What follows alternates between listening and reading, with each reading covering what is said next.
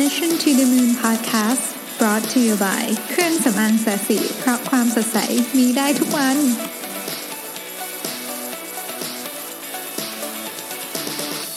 สวัสดีครับ ยินดีต้อนรับเข้าสู่ Mission to the Moon Podcast episode ที่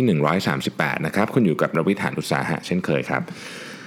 อ่อวันนี้ไปเจอ article หนึ่งมานะครับ ซึ่งเนื้อหาเนี่ยน่าสนใจมาก คือจริงๆ ตอนแรกเนี่ยผมตั้งใจว่าจะเล่าอีกเรื่องหนึ่งก็คือบทความที่เพิ่งเขียนลงไปในเพจ Mission to the Moon แต่ว่าไปอ่านนี้อยากเล่าวันนี้ก่อนนะครับเพราะรู้สึกว่าตื่นเต้นนิดหนึ่งกับกับเรื่องนี้ คือจริงๆ มันก็ไม่ได้เป็นเรื่องใหม่อะไรนะครับ คือมันก็เป็นเรื่องที่ช่วงนี้เราคุยกันเยอะคือเรื่องของ AI แต่ว่าคราวนี้มาพูดกันในแง่มุมของ Marketing นะครับ จริงๆเป็นมุมหนึ่งของของการใช้ AI ใน Marketing แล้วกัน ในฐานะที่ทำงานอยู่ในวงการนี้นะครับ ก็ต้องบอกว่าทุกครั้งที่มี อาร์ติเคิลแบบนี้ผมก็จะค่อนข้างตื่นเต้นนิดนึงว่าเอ๊ะ AI เขาจะมาทำอะไรในแวดวง marketing ได้บ้างนะครับ คราวนี้เราจะมาคุยในเรื่องของ AI Assistant ครับถ้าจะให้เห็นภาพก็คือพวก Alexa นะครับ Google Home นะครับ HomePod หรือจริงๆ ถ้าในมือถือทุกท่านนี่ก็คือ ถ้าถ้าในใช้ iPhone คือ Siri นะครับ Samsung ก็จะมี Bixby อะไรอย่างเงี้ยนะครับ แล้วก็คนอื่นก็จะมีเต็มไปหมดเลยนะฮะผมผมเพิ่งทราบชื่อของ Microsoft Microsoft ชื่อ Cortana นะครับแล้วก็ Tencent นี่มีชื่อเสี่ยวเว่ยนะครับจริงๆแล้วมันมีชื่ออื่นอีกนะฮะที่ที่ที่เป็นหลายอย่างที่แต่ว่าลักษณะก็คล้ายๆกันนะครับ ก็คือเป็น AI assistant นะครับทีนี้ในตอนนี้เนี่ยเราก็อาจจะบอกว่าเอ๊ะ AI assistant มันยังไม่ค่อยมันยังมึนๆอยู่นะนะครับแต่ถ้าเกิดว่าใครได้ลองใช้ Siri อย่างในกรณีที่ใช้ iPhone เนี่ยใครได้ลองใช้ Siri อย่างต่อเนื่องเนี่ยก็จะรู้สึกว่า มันดีขึ้นกว่ารุ่นก่อนเยอะเลยนะฮะ คือสมัยก่อนนี่มันแบบโอ้คุยกันไม่รู้เรื่องเลยอะแต่ว่าตอนนี้มันดีขึ้นเยอะ แล้วแล้วพัฒนาการพวกนี้เนี่ยเราก็เชื่อว่ามันจะดีขึ้นอย่างรวดเร็วนะครับ เพราะตอนนี้เทคโนโลยีด้านนี้ investment จากทุกบริษัทขนาดที่ใหญ่ ๆ ที่อยู่ในที่เป็นที่เป็นผู้เล่นในตลาดนี้เนี่ยก็ก็ลงทุนกันเยอะนะครับ ทีนี้คำถามก็คือว่าตัวอย่างอันนี้นะฮะที่ผมคือ article เนี่ยผมเอามาจาก article ใน magazine ของ Harvard Business Review นะครับเเล่มเดือนนะ May ถึง June 2018นะฮะก็หน้าปกเป็นเรื่อง Agile at Scale ก็เขาพูดถึงว่าในอนาคตอันใกล้นี้นะครับ เราเนี่ยเดินเข้าบ้านมาเนี่ยเราแทบจะมี AI เป็นผู้ช่วยส่วนตัวเลยนะครับ มันจะอยู่ติดกับเรา มันอาจจะมันอาจจะอยู่ใน format ไหนก็ได้นะ คืออาจจะเป็นลำโพงแบบ Alexa ก็ได้จจะอยู่ในหูเราก็ได้หรืออะไรเงี้ย แต่มันจะช่วยทำหลาย ๆ อย่างมาก เช่น สมมติว่า อาทิตย์นี้เราต้องเดินทางไปประชุมที่ต่างเมืองนะครับ AI จะจัดการให้เราหมดเลยหาไฟล์ที่ดีที่สุด หาที่นั่งที่เราชอบ เราชอบริมทางเดินเราชอบหน้าต่าง หาโรงแรมประเภทที่เราชอบอยู่ในโซนที่เราชอบนะครับช่วงนี้เราชอบอะไรเนี่ยมันจะวิเคราะห์มาหมดเลยนะครับในขณะเดียวกันเนี่ยมันก็จะสั่งให้ระบบที่เป็น Delivery ที่เราเคยสั่งอาหารมาที่บ้านตลอดเนี่ยพวกของสดอะไรเงี้ยนะครับหยุดส่งก่อนนะครับหรือว่าส่งเฉพาะอันที่เป็นเขาเรียกว่า ของที่ไม่เสียนะครับ แล้วก็อาจจะมีการสั่งพวกอของที่เป็นไซส์เดินทางมาล่วงหน้าสำหรับเรานะพวกที่เป็นแชมพูสบู่อะไรเงี้ยเพราะรู้ว่าเรากำลังจะเดินทางเนี่ยนะครับ นอกเหนือจากนั้นเนี่ยเอ่อ AI ของเราก็จะเลือกทุกอย่างเนี่ยให้มันตรงกับ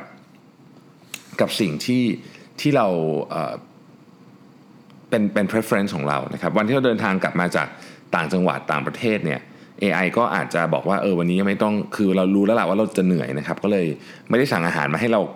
ทำเอง แต่ว่าสั่งอาหารที่เป็น delivery มาอะไรเงี้ยเป็นอาหารที่คุกเสร็จแล้วเรามาถึงปุ๊บเราก็แกะกินได้เลยนะฮะอนาคตอันใกล้พวกนี้เนี่ย AI จะเข้ามามีบทบาทนี้เยอะมาก แล้วมันอาจจะลงลึกไปถึงการซื้อของการตัดสินใจเรื่องการซื้อไม่ใช่ซื้อของที่เป็นชิ้นๆแบบช้อปปิ้งออนไลน์อย่างเดียวแต่มันพูดกำลังพูดถึงการซื้อประกันการ ลงทุนการอะไรต่างๆ พวกนี้นะครับซึ่งสมัยนี้เรา search เองถูกไหมปัจจุบันนี้เรา search เองแต่ในอนาคตเนี่ย AI มันจะเข้ามีบทบาทตรงนี้มากขึ้นนะครับแล้วมันจะต้องคล้ายๆกับว่าช่วยตัด choice ที่ที่ไม่เกี่ยวข้องกับเราออกไป เพราะฉะนั้นใน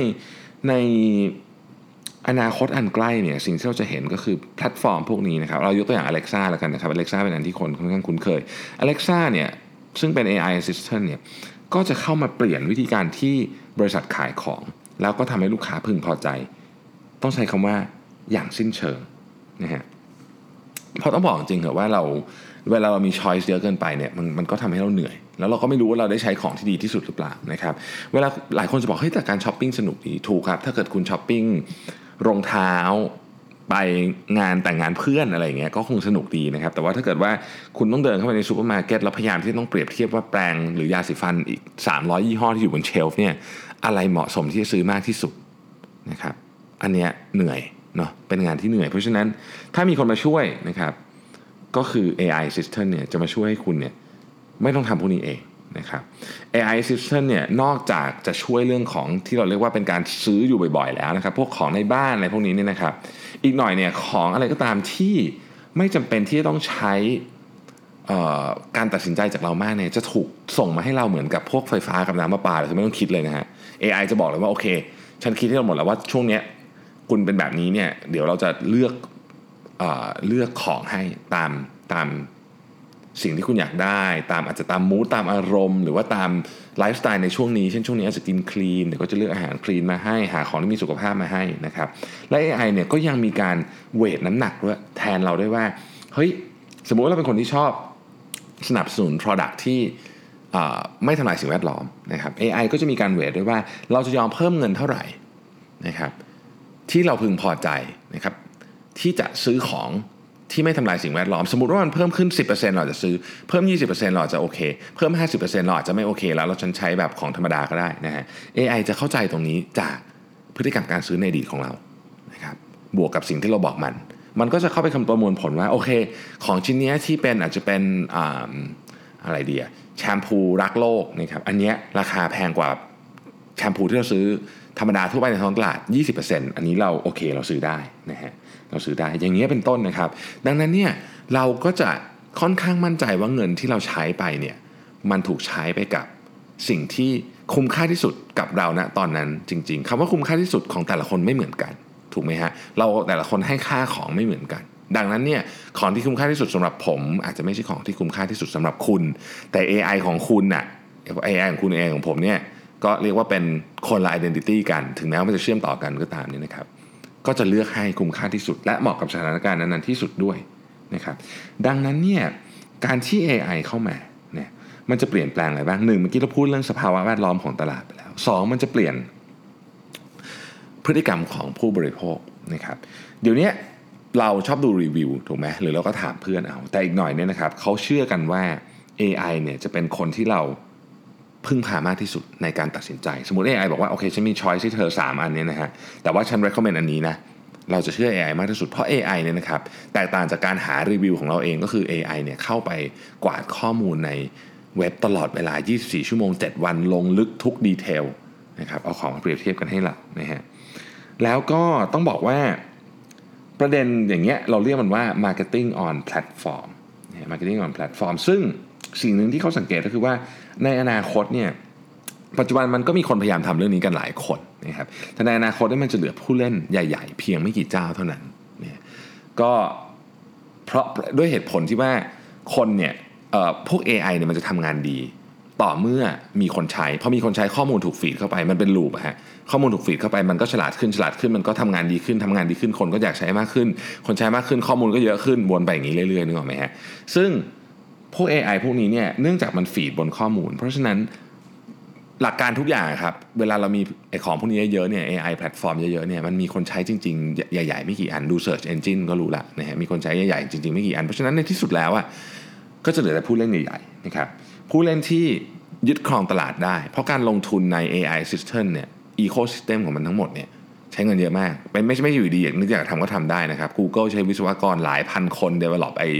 ไอ Alexa เนี่ยมาไม่รู้กี่ปีแล้วจนกว่าจะได้มาถึงวันนี้ที่เราเห็นนะเพราะฉะนั้น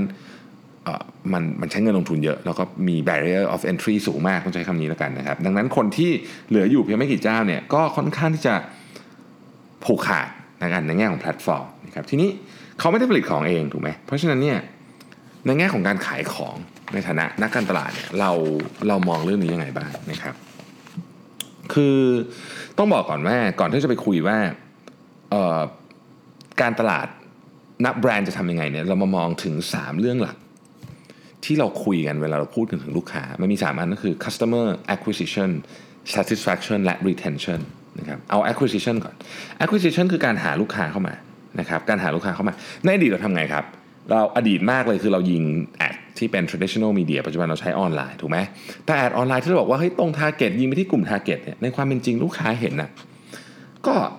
อาจจะตรงกลุ่มบ้างไม่ตรงกลุ่มบ้าง แต่ถึงแม้ว่าอันที่ตรงกลุ่มอะก็ไม่ใช่ว่าจะได้ผลเสมอไปถูกไหมคือบางทีคนก็จำไม่ได้หรือแบบกระโดดข้ามเห็นแล้วรู้สึกว่าเฮ้ยอันนี้ฉันไม่อยากดูฉันก็กระโดดข้าม ถึงเห็น 10 รอบบางทีไม่ซื้อก็มีนะครับค่าเฉลี่ยของมันคือ 6-7 รอบใช่ไหมที่เราเคยเรียนกันมาแต่ว่าบางที10รอบไม่ซื้อก็มีอะแล้วถึงซื้อก็อาจจะจำอะไรได้ผิดๆด้วยซ้ำเหมือนกับ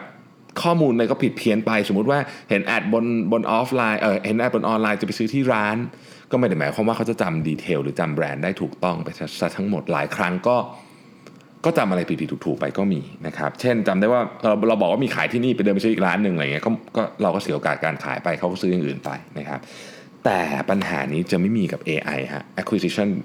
แบบรูปแบบเนี้ยนะครับ ข้อมูลต่างๆที่ถูกส่งเข้าไปเนี่ยจากจากแบรนด์เนี่ยมันจะไม่หายไปไหนฮะเพราะ AI ไม่ลืม นะครับไม่ลืมนะครับ AI ไม่ลืมและ AI เก็บ Data ทั้งหมด เก็บมาทำอะไร เก็บมาวิเคราะห์ เก็บมาเอ่อ analyze ต่างๆนะครับดูเรื่องอะไรดูราคาดูลักษณะของสินค้าดู performance review ต่างๆ ทั้งหมดเนี่ยแต่ดูแล้วให้คะแนนด้วยนะ ว่าแบบเฮ้ยมันจริงมากรีวิวนี้เป็นรีวิวจริงไหมนะครับมีความเกี่ยวข้องกับ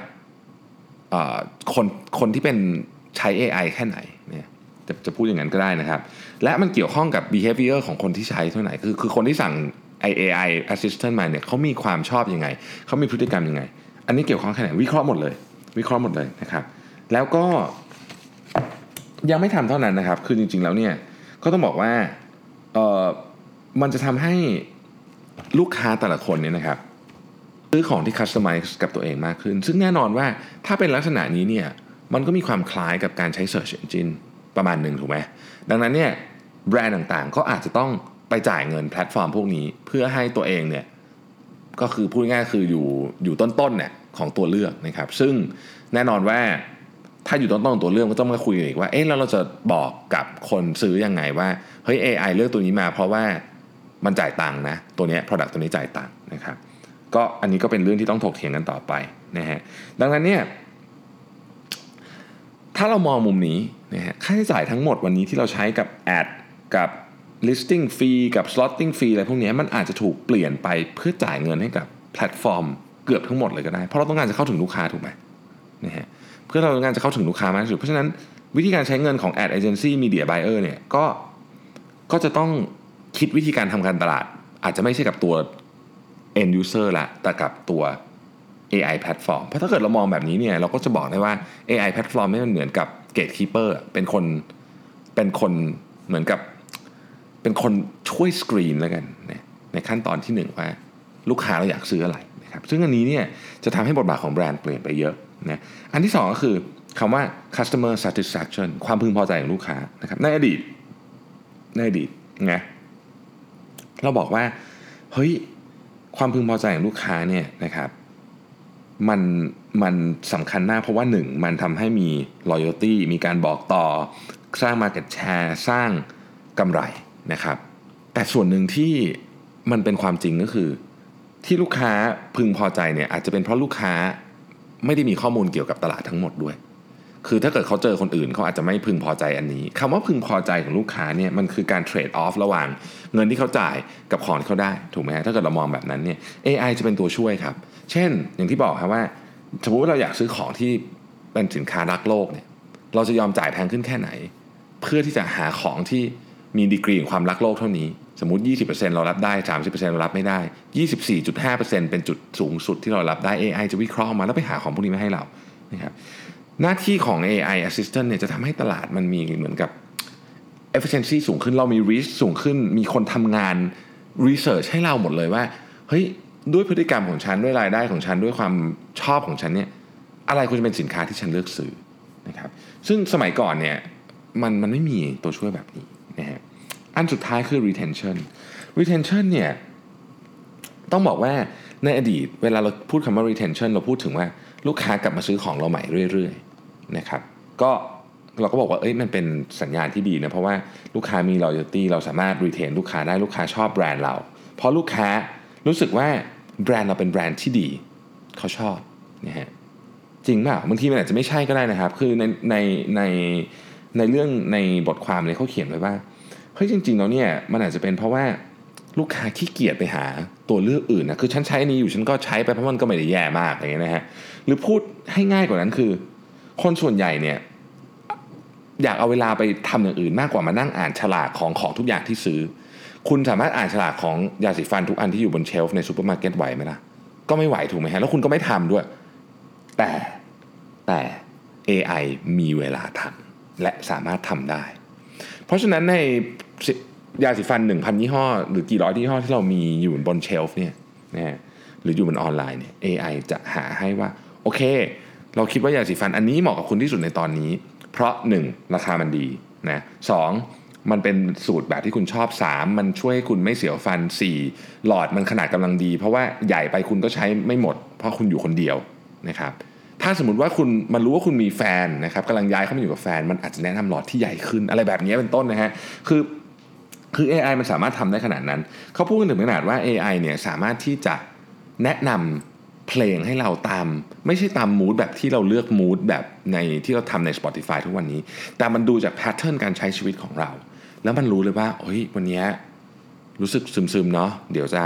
จัดเพลงที่เราชอบรู้สึกเหมาะกับสถานการณ์นี้ได้ หรือเราคิดถึงเวลาตอนเด็กๆก็อาจจะจัดเพลงในช่วงเวลาที่เราเด็กมาให้ อะไรแบบนี้คือมันจะวิเคราะห์ข้อมูลไปถึงขนาดนั้นนะครับ ซึ่งอันนี้เนี่ยมันจะทำให้เกิดอะไรขึ้นฮะ มันจะทำให้เกิดสิ่งที่เขาเรียกว่าเป็นรูทีน re-evaluation ตลอดเวลา คือของทุกอย่างที่ลูกค้าซื้อต่อไปนี้จะถูก evaluate ตลอดนะครับ เราจากเดิมที่เราเคยชินที่เราเอาไม่รู้ว่าฉันเดินเข้าไปจะซื้อผงซักฟอกยี่ห้อนี้ตลอดนะฮะ มันจะไม่เป็นแบบนั้นละ มันจะมีการวิเคราะห์ตลอด เอ้ย ตอนนี้อันนี้ดีกว่า อันนี้ดีกว่านะครับ หลายคนอาจจะบอกว่า เอ๊ะมันก็มีเว็บที่ทำแบบนั้นอยู่แล้วใช่ไหมอะไรเงี้ย ใช่ แต่นั้นมันเป็นทำสำหรับทุกคนและมิติมันมันไม่ซับซ้อน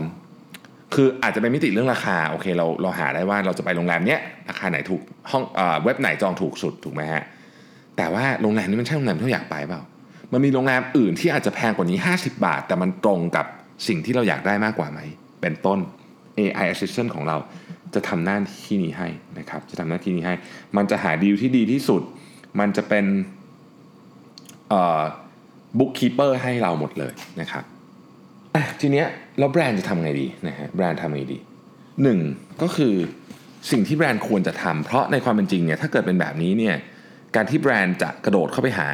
ลูกค้านี่จะยากขึ้นนะวิธีการเดิมๆที่เราเคยทำงานกันเนี่ยนะครับ มันจะอาจจะใช้ไม่ได้ เพราะ AI เนี่ยจะบอกจะตัดบางแบรนด์ทิ้งออกไปแบรนด์ที่โฆษณาเยอะลูกค้าก็อาจจะไม่สนใจก็ได้เพราะว่าฉันเชื่อ AI ฉันมากกว่า คือปกติฉันก็ไม่ได้เชื่อโฆษณาจากแบรนด์มากอยู่แล้ว แต่ตอนนี้มีคนที่ไว้ใจได้คือ AI คือคือคือคนคือคนคนซื้อคอน sumer ในไว้ใจ AI เพราะฉะนั้นฉันเชื่อ AI มากกว่า ฉันจะไปเชื่อแบรนด์ทำไม แบรนด์จะโฆษณามาฉันก็ไม่สนหรอกนะครับเพราะฉะนั้นสิ่งที่แบรนด์จะทำได้จาก article นี้ก็บอกว่ามีอยู่ 3 วิธีด้วยกันนะครับอันที่ 1 ต้องลงทุนขั้นสูงเลยในการเข้าใจว่าอัลกอริทึมแพลตฟอร์มพวกนี้ขอโทษอัลกอริทึมในแพลตฟอร์มพวกนี้มันใช้วิธีอะไรนะครับ ในการแนะนำและเลือกสินค้านะครับ และมันให้น้ำหนักกับอะไรในลูกค้าแต่ละคนนะฮะคือลูกค้าแต่ละคนเนี่ยจะมีน้ำหนักที่ไม่เหมือนกันเนาะเช่นสมมุติว่าบางอย่างแบรนด์ยังสำคัญอยู่เช่น Apple นะครับ Apple เป็นตัวอย่างที่ดีก็คือเราเราโอเคอะคือฉันจะใช้ Apple อะนึกออกไหมเพราะว่าฉันฉันชอบอะมันไม่ได้เกี่ยวกับว่าเพราะว่า Apple มีความจุเยอะกว่าหรือน้อยกว่าเครื่องอื่น ฉันชอบนะฮะอันนี้ก็เป็นอย่างเงี้ย เราก็จะรู้ว่าโอเคเฮ้ยการทำแบรนดิ้งเหมือนเดิมวิธีการโฆษณาโอเคยังสำคัญอยู่ แต่ของบางอย่างเช่นยกตัวอย่างแปรงสีฟันยาสีฟันเห็นไหมอันเนี้ยเฮ้ยลูกค้าจะแบบเฮ้ยจริง ๆ ถ้าเกิดมันผ่านมาตรฐานของ AI ฉันนะมันอะไรก็ได้นะครับอะไรก็ได้ที่ดีที่สุดดีลที่ดีที่สุดในตอนนั้นนะฮะแบรนด์ก็ต้องทำความเข้าใจเรื่องนี้ เราก็ต้องปรับกลยุทธ์ตามนะครับอันที่ 2 ก็คือพยายามหาทางเชื่อมกับลูกค้าโดยตรง โดยไม่ผ่าน gatekeeper นี้ให้ได้นะ อย่างแบรนด์บางอย่าง เช่นอย่างที่บอกฮะแบรนด์บางประเภทเนี่ยมี connection ตรงกับลูกค้าเลย เช่นกระเป๋าถือเงี้ยนะฮะอันเนี้ยฉันไม่สนหรอกว่า AI ฉันจะแนะนำอะไรนะเพราะว่าฉันจะซื้อกระเป๋า Hermès อะ ก็อันนั้นก็เป็นมุมหนึ่งนะครับ อันสุดท้ายเนี่ยถึงแม้ว่าเราจะเห็นเทรนด์การเติบโตของโลกออนไลน์ ในการซื้อออนไลน์อย่างมากนะครับแต่ในความเป็นจริงนี่นะครับ 90%ของของที่ซื้ออยู่ทุกวันนี้ซื้อกันออฟไลน์นะนะฮะ การซื้อออฟไลน์เนี่ยแบรนด์ก็ยังพอจะมีพลังอยู่บ้างนะครับพอจะมีพลังอยู่บ้าง โอเคแหละไอตัว AI assistant เนี่ยก็จะมีผลในการเลือกแต่ว่าถ้าเกิดเรามี experience ในร้านที่ดี เรามี physical retail ที่มันตรงกับสิ่งที่ลูกค้าอยากได้ เราก็ในฐานะแบรนด์ก็ยังก็ยังมีมีก็ยังมีอิทธิพลพอที่จะ control แล้วกันนะครับ pattern ของการสื่อสารของเราได้บ้าง นะก็อาจจะไม่ใช่แบบว่าโอ้ลูกค้าจะไปฟัง AI assistant ทั้งหมด ซึ่งผมก็คิดว่ามันเป็นอย่างนั้นนะคือ คือมันก็คงเป็นเพียงตัวช่วยตัวหนึ่งเท่านั้นเองนะครับ ทีนี้เราทำงานกันเนี่ยเราเราคอนเซิร์นเรื่องอะไรบ้าง ต่อจากนี้คำถามที่เราควรจะถามตัวเองในฐานะ เจ้าของแบรนด์แล้วกันนะในฐานะลูกค้าเดี๋ยวเรามาคุยกันครั้งต่อไปนะครับในฐานะเจ้าของแบรนด์เนี่ยอะไรคือสิ่งที่เราควรจะตั้งคำถาม อันที่หนึ่งก็คือเฮ้ย แพลตฟอร์มเนี่ยไอไอ AI assistant แพลตฟอร์มเนี่ยนะฮะมันทำงานให้ใคร เออ มันทำงานให้ใคร ก็ต้องบอกว่า เฮ้ยแพลตฟอร์มจริงๆเนี่ยทำงานให้ทั้งสองข้างนะ คือโดยหลักการแล้วเนี่ยแพลตฟอร์มก็ถ้าเรามองเทียบกับของที่เราใช้อยู่เยอะๆ เช่นเครดิตการ์ด เครดิตการ์ดจริงๆทำงานทั้งสองข้างนะฮะทำงานทั้งสองข้างก็คือ สร้างความสะดวกให้กับคนซื้อคนขายนะครับ แล้วก็ลดความเสี่ยงถูกไหม นะอ่าโอเค อันนี้เป็นหลักการของเครดิตการ์ด AI แพลตฟอร์มก็ก็ก็ทำงานประมาณนี้ครับ ก็คือทำงานให้หลาย ๆ ฝ่ายนะแต่ว่า AI แพลตฟอร์มจะเกิดขึ้นได้เนี่ยสิ่งที่สำคัญที่สุดคือต้องมีเขาเรียกว่า interest of consumer อยู่แกนเป็นแกนกลางเสมอ คือต้องมีตัวลูกค้าที่ใช้เป็นแกนกลาง เพราะไม่งั้นเนี่ยมันจะไม่มีคนใช้เยอะพอที่มันจะเกิดได้นะครับ แล้วก็ที่สำคัญกว่านั้นก็คือ AI เนี่ยต้อง ต้องได้รับการเชื่อถือนี่ยต้องได้รับการเชื่อถือนะครับ เพราะว่า AI เนี่ยถ้าเกิดลูกค้าไม่เชื่อปุ๊บ มันก็จะกลายเป็นแพลตฟอร์มที่ไม่มีคนใช้แพลตฟอร์มที่ไม่มีคนใช้ก็ไม่มี Data ไม่มี Data เข้าสู่ loop วงจรที่ AI ก็ทำงานได้แย่ลงแย่ลงนะครับ AI ที่มี Data เป็นเหมือนกับเชื้อเพลิงก็ทำงานได้ดีขึ้นดีขึ้นนะครับอันที่ 2 คือคำถามของนักการตลาดในวันนี้อาจจะต้องถามว่าเฮ้ยเราอยากได้อะไรจากแพลตฟอร์มนะครับถ้าเกิดเป็นคำถามแบบตอบง่ายสุดก็คือ ฉันอยากขายของ แต่ว่ามันอาจจะไม่ใช่แค่นั้น คือขายของเนี่ยอาจจะเป็นอาจจะเป็นเรื่องเรื่องเรื่องทีหลัง สิ่งที่เราน่าจะมองจากแพลตฟอร์มมากกว่านะครับคือมันไม่ใช่แค่ที่ขายของแล้วละตอนนี้ AI แพลตฟอร์มเนี่ยมันจะเป็นแหล่งข้อมูลนะครับแหล่งข้อมูล คือ AI แพลตฟอร์มเนี่ยแน่นอนว่าสามารถที่จะบอกข้อมูลกับแบรนด์ได้นะครับแน่นอนอาจจะมีการต้องจ่ายเงินแน่นอ่าอันนั้นอันนั้นธรรมดา แต่สิ่งที่เขาบอกมา AI แพลตฟอร์มบอกกับมากับเราเนี่ยเราจะรู้ consumer behavior รู้ motivation ในการซื้อ รู้ข้อมูลของลูกค้าว่าเราอยากจะเก็บลูกค้าคนนี้ไว้ไหมยกตัวอย่างเช่น สมมติว่ามันมีข้อมูลมันมัน flow มาก ๆ ในอนาคตเนี่ยนะครับเราอาจจะสามารถเห็นเรียลไทม์เลยว่า ตอนนี้ลูกค้ากำลังตัดสินใจระหว่าง 2 แบรนด์อยู่นะครับแต่ลูกค้าคนนี้มี value กับเรามาก เราเห็น customer lifetime value คนนี้สูงมาก เรา offer ไปเลยไหมผ่าน AI เนี่ย คือมันสามารถคือข้างเราก็เราเราก็มี AI เหมือนกันถูกไหมฮะข้างของแบรนด์ก็มี AI เราทำแบบนี้ได้ไหมนะครับเราเอาแพลตฟอร์มเนี่ยเป็นที่ที่ใช้ในการขายด้วย เก็บข้อมูลด้วยแล้วก็โปรโมท Product ด้วยเนี่ยมันจะกลายเป็นทุกอย่างเลย ในการขายของเป็นอาวุธอันใหม่ของนักการตลาดนะครับ แล้วอันที่ 3 ก็คือ เราจะทำไงให้แพลตฟอร์มเลือกของเรานะฮะ อันอันแรกแน่นอนง่ายสุดจ่ายตังค์นะครับแต่การจ่ายตังค์ไปเรื่อยเนี่ยมันอาจจะไม่ค่อย work เท่าไหร่เนาะมันจะไม่ค่อย work เท่าไหร่ มันก็เหมือนกับทุกวันนี้ครับแพลตฟอร์มจะเลือกของที่คนใช้ชอบ เพราะฉะนั้นเราก็อาจจะต้องกลับมามองที่มุมเดิมของการทำของสินค้าและบริการทำไงให้ของเราแตกต่างทำไงให้ของเราดีทำไงให้ของเราสามารถสู้กับคนอื่นได้ในเรื่องของความเร็วคุณภาพราคานะครับ แล้วก็ ทำให้ลูกค้าชอบของเรา ลูกค้าชอบของเรา AI มันก็เลือกเองนะฮะอันนี้ก็คือภาพนะของการเข้ามาของ AI กับการตลาด ซึ่งต้องบอกว่าเป็นเรื่องที่น่าตื่นเต้นและน่ากลัวในเวลาเดียวกันนะครับซึ่งมันเป็นเรื่องเดียวกันกับทุก AI ทุกอย่าง แต่ว่าในฐานะที่ผมในวงการการตลาดเนี่ยก็ต้องบอกว่าเรื่องนี้เป็นเรื่องที่คงจะต้องมานั่งคุยกันอีกยาวๆ และเราจะน่าจะเห็นแอปพลิเคชันของพวก Alexa ของพวกอะไรพวกนี้ ในระยะเวลาอันสั้นนี้นะครับ ปัจจุบันนี้ดูตัวเลขกันนิดนึงนะครับ ปัจจุบันนี้เนี่ย Google เดี๋ยวนะ Alexa เนี่ยนะครับมีอยู่ทั้งหมดประมาณนะครับเอ่อ25ล้านนะฮะเครื่องละนะฮะในในสหรัฐอเมริกา แล้วก็คาดว่าจะมีประมาณ 50 ล้านเครื่อง ในปี 2020 คืออีก 3 ปีนี้นะครับ Google Assistant นะครับ ก็มีทั้ง Google Home มี Pixel Phone อะไรพวกนี้รวมกันทั้งหมดปัจจุบันนี้มี 400 ล้านนะครับเอ่อ Apple ก็มี HomePod นะครับยังไม่มีตัวเลขตรงนี้แต่ว่าในประเทศจีนเนี่ยคนก็นิยมใช้เขาเรียก virtual assistant นะครับซึ่งไม่ไม่ใช่ของพวกของ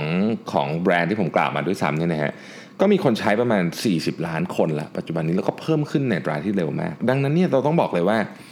อันนี้เนี่ยน่าจะเป็นอนาคตนะครับของไม่ใช่เฉพาะการตลาด แต่ว่าจะเป็นอนาคตของอีกหลาย ๆ เรื่องด้วยนะครับที่จะเข้ามามีบทบาทกับเราอย่างแน่นอน และมันจะเร็วมากคำว่าเร็วมากของผมคือ ในอีก 2-3 ปีนี้เราจะเริ่มเห็นการเปลี่ยนแปลงที่รุนแรงนะก็อาร์ติเคิลนี้เขียนโดย นิรัชดาวานะครับและนิวเบนโดนะครับซึ่งท่านแรกเป็น professor ของ marketing ที่ Ivy Business School นะครับท่านที่ 2 เป็น associate professor marketing Ivy Business School เหมือนกันนะครับท่านแรกเขียนหนังสือเรื่องนี้ผมชอบชื่อ Tilt Shifting Your Strategy from Product to Consumer นะครับท่านที่ 2 เขียนหนังสือ Marketing Metrics The Manager Guide to Measuring Marketing Performance ก็เรียกว่าเป็นคนในวงการก็ออกมา